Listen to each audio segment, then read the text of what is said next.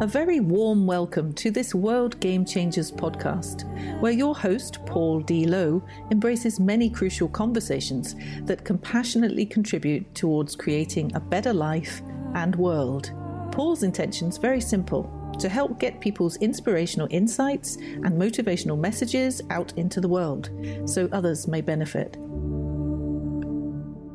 Hello, listeners, and welcome to this World Game Changers podcast episode again. And returning guest, Keith Amoss, based in Luxembourg. Keith, very, very warm welcome to you, sir. Very warm welcome to you, although it's warmer here than where you are, I understand. Yes, it is. I mean, good old Blighty at the moment, good old Blighty. And mm-hmm. what we thought we'd talk about, well, what Keith's going to do, listeners, is ask me some questions, and we're going to dance around the topic of you don't need money to be wealthy. Keith, I'm in your hands. Yeah, this is very much turn the tables on the host of the podcast uh, situation here. And I think it's probably a good idea, Paul, if you started off, Mr. Lowe, by telling us a little bit about yourself. Let's say we meet in an elevator, a tall skyscraper, and you need to give me the essentials before we reach the top. So let's have the highs and, and if we excuse the pun, the lows um, of who you are. Who am I? Um, I'm going to give you a deeply spiritual answer. I am something. I am nothing. I am everything. Where on earth did you get that from? Just one of those things that come around every now and again, and it's part of the the journey I'm on, Keith, and looking at life from as many different perspectives as possible. Obviously, um, you know, you, I come across many people from all walks of life, and you know, I think it's fair to say, no matter who they are or how society may judge them because of their fame, fortune, or not, as the case may be, there's lessons in there for all of us, and that's certainly one of my favourite insights about life. I am something because we're all something but actually, we need to get out of our own way because we're all nothing when it comes down to it. But that constitutes, in the paradox, we're everything. Mm. That does sound very spiritual, very um, meditative thought. I think there. Um, mm. You started off this podcast with a with a statement, um, which which was quite bold, which which I I think that needs a little bit of unpacking if we could. You don't need money to be wealthy. Mm. What's in a word? What's in a word? Word of words have energies, uh, as we know, they have meaning, but they only have the meaning that we choose to give them. And that's true of all. I mean, events in life are neutral. And I oftentimes, Keith, use the example of a football match. Mm-hmm. Doesn't matter who the teams are. One team plays in red, one team plays in blue, and they meet in a big game and one of the team wins 1 0 or whatever the score is, it's irrelevant. The result is the result is the result. 1 0 is the result. The only meaning that result has so, say there's 100,000 people at Wembley and 50,000 are red and 50,000 are blue. The only meaning that result has is what those different sets of 50,000 people choose to give it. So the mm-hmm. 1 0 to the winning side is going to be wow, what a great game, full of elation. That referee was very bold to give that penalty. He was brilliant today, blah, blah, blah, blah, blah, blah. And our star striker, the way he put it away uh, in, in the bottom corner, wow, brilliant. The losing team, what a. Co- the ref was the ref was bribed. Did you? That was never a penalty. We was robbed. That was a horrible game, horrible game. I'm done with football, but the result is the result is the result. And that's a great metaphor, Keith, I believe, for, for life as we're playing the game of life. The only meaning events and words have is what we choose to give them. And it is a choice. Well, I'll go along with that analogy so far. But what's the view of the ref? Well, the view of the ref is he is there to be neutral. Mm. So maybe the referee's adage in life is I am something, I am nothing, I am everything. So, in other words, the perception that you have of a situation depends on a number of things. Okay, if you if you're supporting the red team, you want the red team to win. You always supported them, and so on and so forth.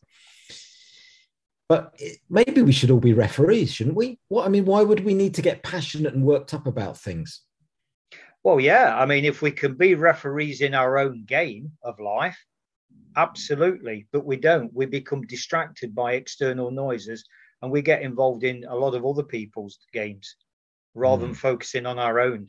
If we develop as players to use continue that uh, that player metaphor, let's say the football metaphor, if we continue and focus on just on developing ourselves to be the best we can be as a player in the game of life, rather than being distracted into what other players are doing, just maybe the world would become a little bit of a better place. And that's true. Although, you know, you have to take a lot of um, negativity into account as well in life, don't you? And so those red team players, let's be honest, even the ref who's trying to be neutral in the whole thing is going to get some negative feedback at some certain point. So how, how do we overcome that? It comes back to the simplicity, Keith, because I really do have come to know that life and do believe that life is a very, very, very simple game boy, do we complicate it as players, as individuals. Do we complicate it because we we get uh, you know distracted in, into fear? Fear is a natural part of you know the human experience, and I think it's around raising the awareness and training ourselves to become better players. But actually, is that inspiration there to want to become a better player? You know, because we're conditioned with cliches um, around, well, better the devil you know. You know, uh, work. I'm a working class guy. I don't go to university. You know, uh, all girls work, should wear pink. Girls shouldn't play football. And you know, and this this stuff that we're brought up with, and it and it can be quite difficult to overcome that. I mean, I've spent decades in that space of, you know, victimhood. You know, I spent decades in victimhood, bemoaning what you know what ball had been played to me Mm. Whereas then, sort of the perception, well, you know, other kids get played a better, dealt a better, smoother ball and get to play on better pitches in life than me. Mm. I, will I'll follow that theme up in, in, in a second, but I actually got to, I've got to put you back on the hook because uh, a few minutes ago, I, I re, uh, relayed your words, which is you don't need money to be wealthy. And I'm not sure you truly answered that if I'm being tough on you. Okay. Um, right. So it all depends then. What is your definition of wealth? There again, through conditioning, it's usual, and I'm generalizing now, usual that wealth is associated with money in the bank. Right. And that is a, a benchmark for life that we're taught from an early age. You know, uh, even, and I'm, I'm going to digress very slightly, Keith, and you're right to keep me on the hook to use your your uh, words. But you know, all rich people are crooks. You only get this is the working class kind of focus that I was brought up with. All rich people are crooks. You've got to trample on people to get rich and successful and all mm. this kind of stuff. Mm. So it is around that focus of wealth equals money only. What I've learned over the years is no, no, money's an energy and it's an important energy. And I would say it's important predominantly because of the the meaning that so many other people give it. Mm. But hmm. there again, we have choices how we see that energy. And for me, yes, it is an important energy, but so is health, and so is happiness, mm. and so is social status, and so is love, and all the things that, you know, we kind of, we maybe not give that importance to because, you know, well, I don't really consider being emotionally, you know, emotionally good. I don't think that's a wealth thing. I absolutely do think it's a wealth thing. There could be a, a, a theory that money is the root of all evil, but that was a theory put around by rich people to stop poor people from trying to aspire to getting rich. Mm. But I kind of agree with what you've said there. I mean, there's an awful lot of unhappiness which is brought through through money, or, or significant amounts of money, should we say. Mm. Yet on the other hand, we can do a lot of good with it. If, if you've got the right heart and the right approach, And, and that takes me to your charity work, Paul, because, um, and I'm going to jump around with questions because that will keep it interesting. But, but tell me a little bit about what you've been doing with this World Game Changers.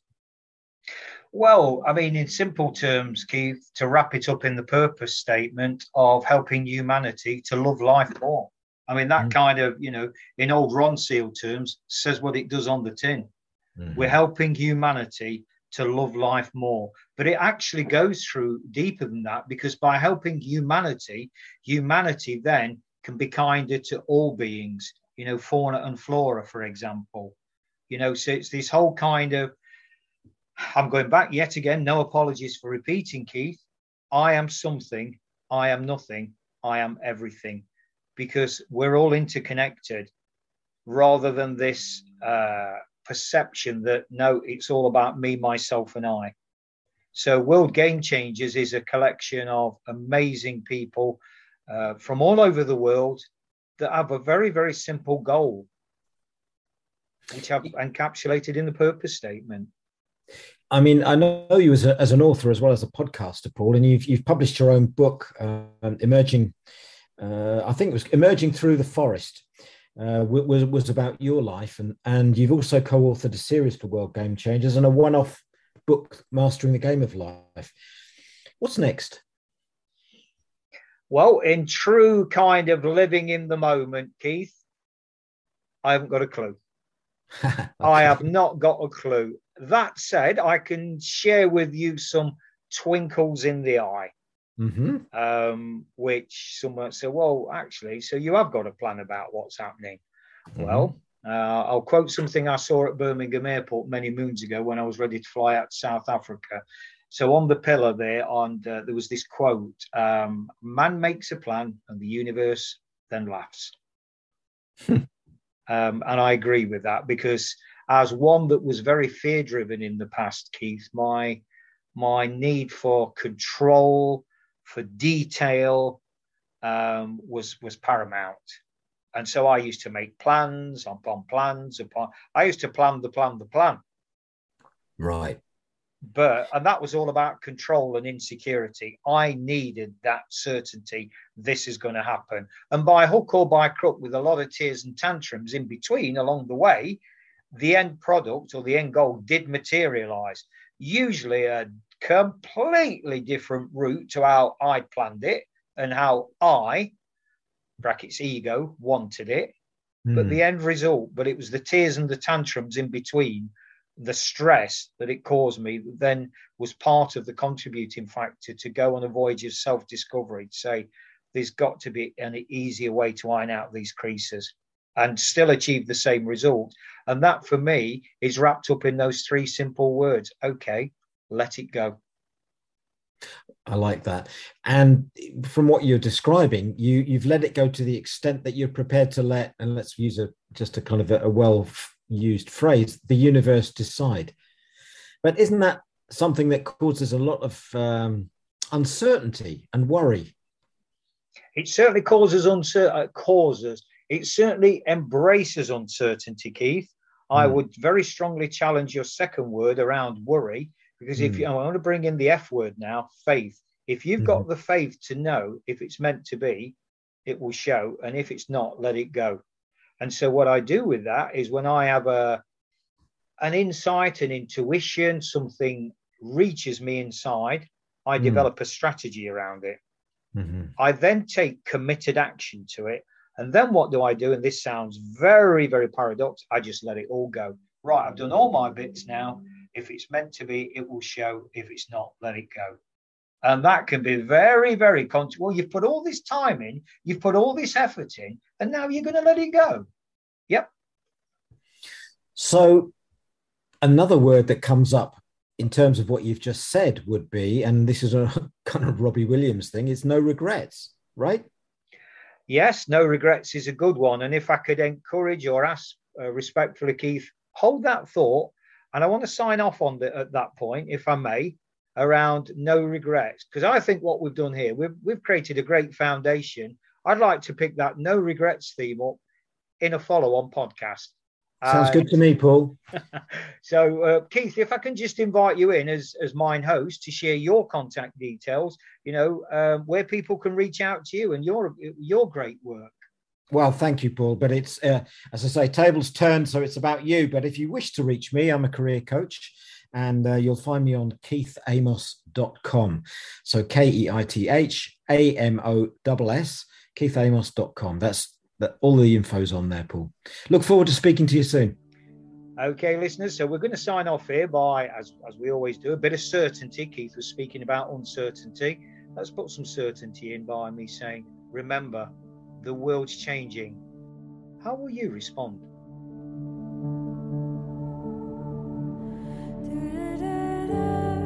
Thanks very much for listening to this World Game Changers podcast episode. Hopefully, you found it interesting and helpful. Drop a line to paul at worldgamechangers.org with any thoughts or questions you may have, and he'll be more than happy to respond. Remember, the world is changing. How will you respond?